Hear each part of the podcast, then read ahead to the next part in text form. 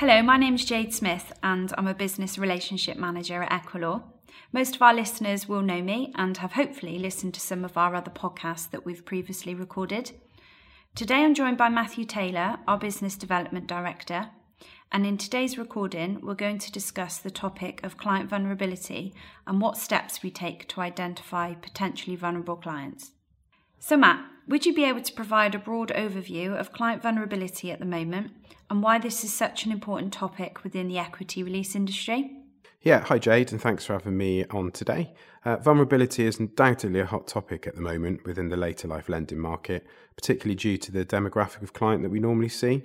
The average age of an equity release client being 67, um, we're statistically far more likely to interact with more um, potentially vulnerable clients than any other areas of financial planning. A recent FCA definition stated that a vulnerable client is someone who, due to their personal circumstances, is especially susceptible to detriment, particularly where a firm is not acting with appropriate levels of care. Therefore, it is important to firstly highlight some of the personal circumstances that we're looking out for and what we can do to apply some extra levels of care, and then on to consider how the equity release legal process can help protect these clients, as well as brokers further down the line. Okay, I would certainly agree that vulnerability is a hot topic at the moment, and I'm certainly reading more in the industry press about the levels of protection firms are taking to help safeguard vulnerable clients. Would you be able to expand on what you mean by personal vulnerability? Yeah, this is difficult to categorise specifically, but what we're looking for here are considerations and issues that aren't directly linked to a financial transaction or the mortgage contract itself.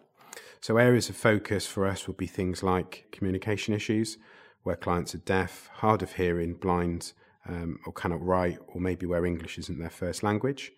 We would need to adapt our approach to ensure we can explain their legal advice in a format that they can process and confirm their understanding. Examples of this would be producing documentation in large print or finding a translator to help out during the client's home visit. Also, we're on the lookout for where clients have intellectual limitations or where they haven't had to make a financial decision for many years and maybe find the whole process quite overwhelming. In these cases, where we're satisfied that clients actually have capacity, but their understanding of the mortgage contract and particularly the more complex elements, um, for example, early repayment charges, uh, are borderline or needs to be explained in a different way. In these cases, we may book out a longer home visit appointment or find a slightly different way of explaining some of the more complex legal advice. Recent bereavements are also life events that we'd want to be informed of before opening a file. This is normally where a spouse has passed away, but can also involve other family members.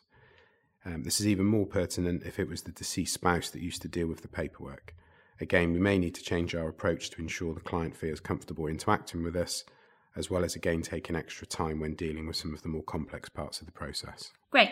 Are there any other factors that you'd want to know about or perhaps take particular care over? Yes, we always need to take extra care when dealing with third parties. We as solicitors will have a slightly different approach to third party contact than some, some mortgage brokers, in that we'd really prefer not to use them. Most are well intentioned, but others aren't and can often be the cause of duress. So, who they are, are they benefiting from the equity release, how, and how long they've known the client for will all be important questions for us to have answers to before agreeing to liaise with a third party. Also, a new area for us in terms of potential personal vulnerability is where we are completing some maybe some complex additional work alongside the client's equity release application. We'll need to ensure that the client is proceeding with any additional works with full understanding of those implications. The equity release is obviously a priority, but do they understand the implications of unwinding a trust or perhaps completing a variation to a lease? For cases where we need to bring a trust to a close, we involve a specialist senior private client lawyer who will spend some time discussing the implications with clients and beneficiaries and ensure understanding that unwinding a trust is in the best interest for the clients. You can find out more about this by listening to our podcast that deals with trusts and their implications to an equity release application separately. Okay, thank you for that, Matt. I think you've explained what you term personal vulnerability very well. You mentioned financial vulnerability as well.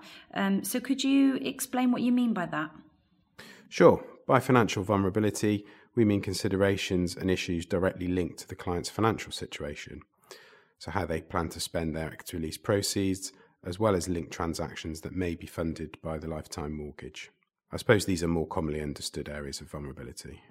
Great. So, could you explain what we're actually looking for here, then, Matt?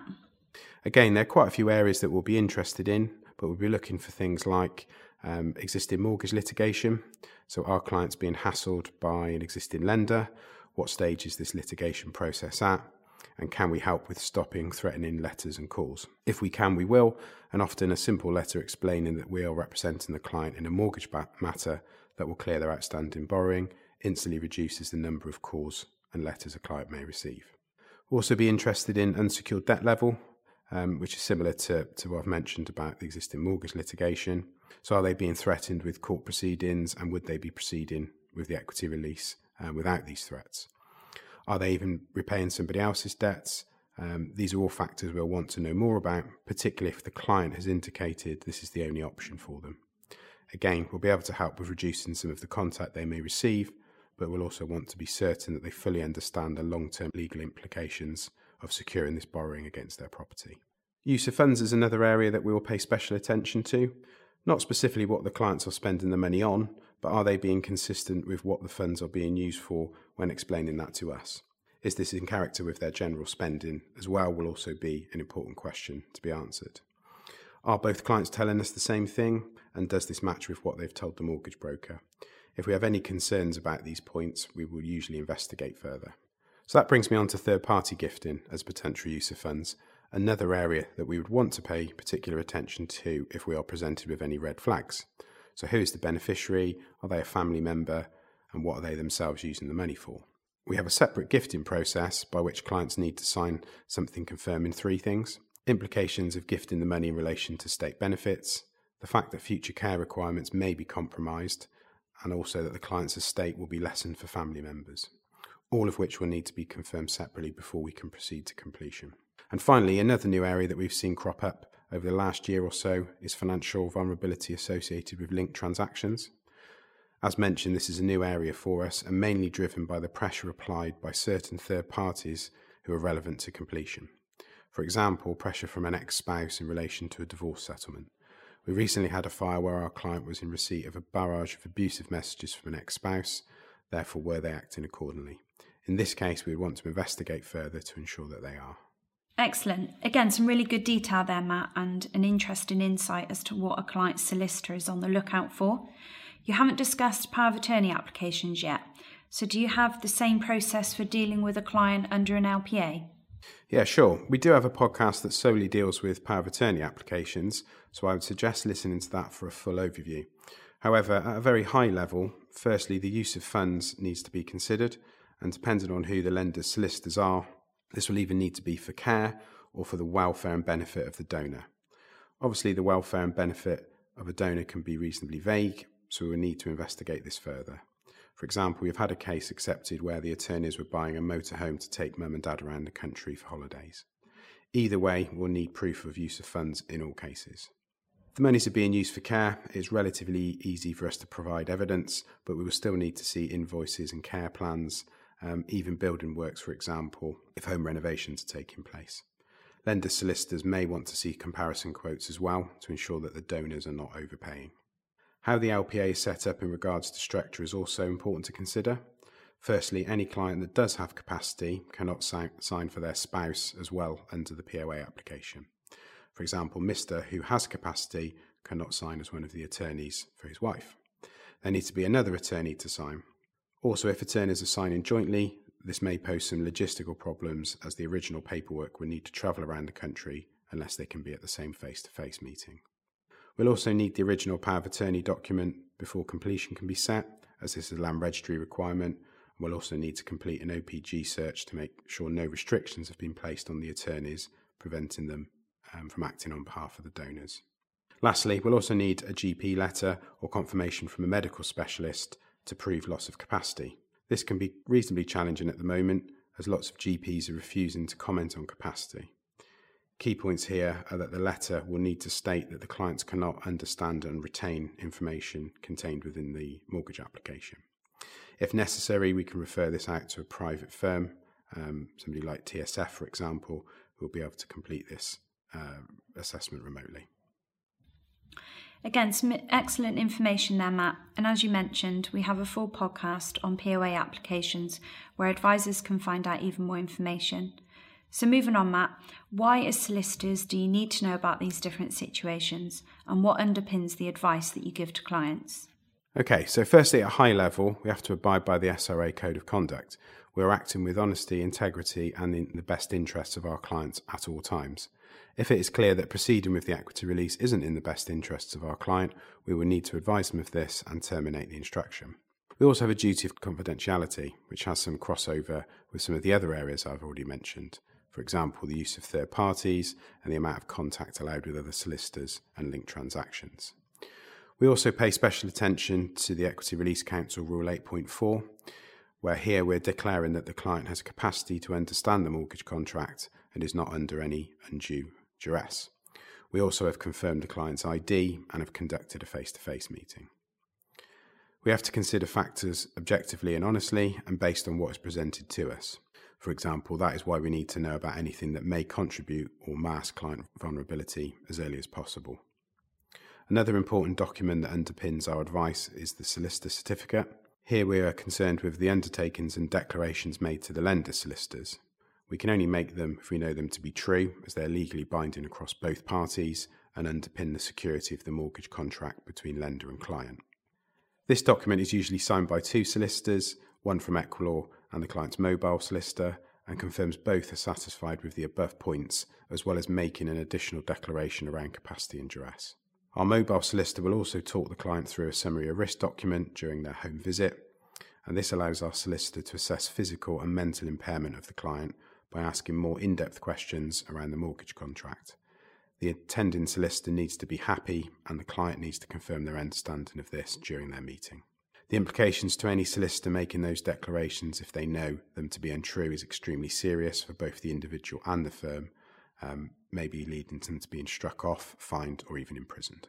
That's very interesting, Matt. I didn't know there were so many different layers of protection for clients and how important the home visit is in terms of safeguarding potentially vulnerable clients. So, what would you do if you did have concerns over a client's vulnerability, capacity, or presence of duress? Well, our presumed position is always of no vulnerability, so we need to either prove that this is incorrect or return to our previous presumption, which is very similar to how capacity is assessed. If something calls this into question, then we will have to investigate um, to be able to put us back into a position where we are happy to proceed. Red flags and warning signs are really important for us in terms of picking this up as early as possible, and these could really be anything to do with some of the examples I've previously, previously mentioned around financial and non financial vulnerability, However, the main ones are failing to remember conversations, inconsistent conversations, clients being evasive, aggressive, or difficult to get hold of, third parties not wanting clients to speak to us directly, and requested paperwork and documentation not being returned to us. Further investigation can again be a simple conversation or drill down on any of the points I've previously mentioned, but ultimately we may need to discuss our concerns with the broker involved, as they may have some further information or background as to why the client may be viewed as vulnerable. We may also use information from the broker's suitability letter to sense check what the client is telling us, particularly around use of funds and assessing if the client is in severe financial difficulty. We may also deploy a longer face to face meeting with one of our mobile solicitors and ask them to make a detailed attendance note specifically addressing any concerns we may have. This will be stored alongside our general advice to the client. In the large majority of cases, after spending some extra time with the client or adapting our advice approach slightly, we can satisfy ourselves that the client isn't vulnerable and we have no concerns regarding capacity or duress. In these cases, we can proceed to completion in a straightforward and prompt manner.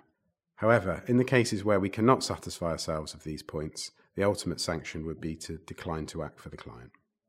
Thank you, Matt. Very interesting. And I think you've covered some really good ground today and explained some of the current challenges you're seeing in relation to client vulnerability.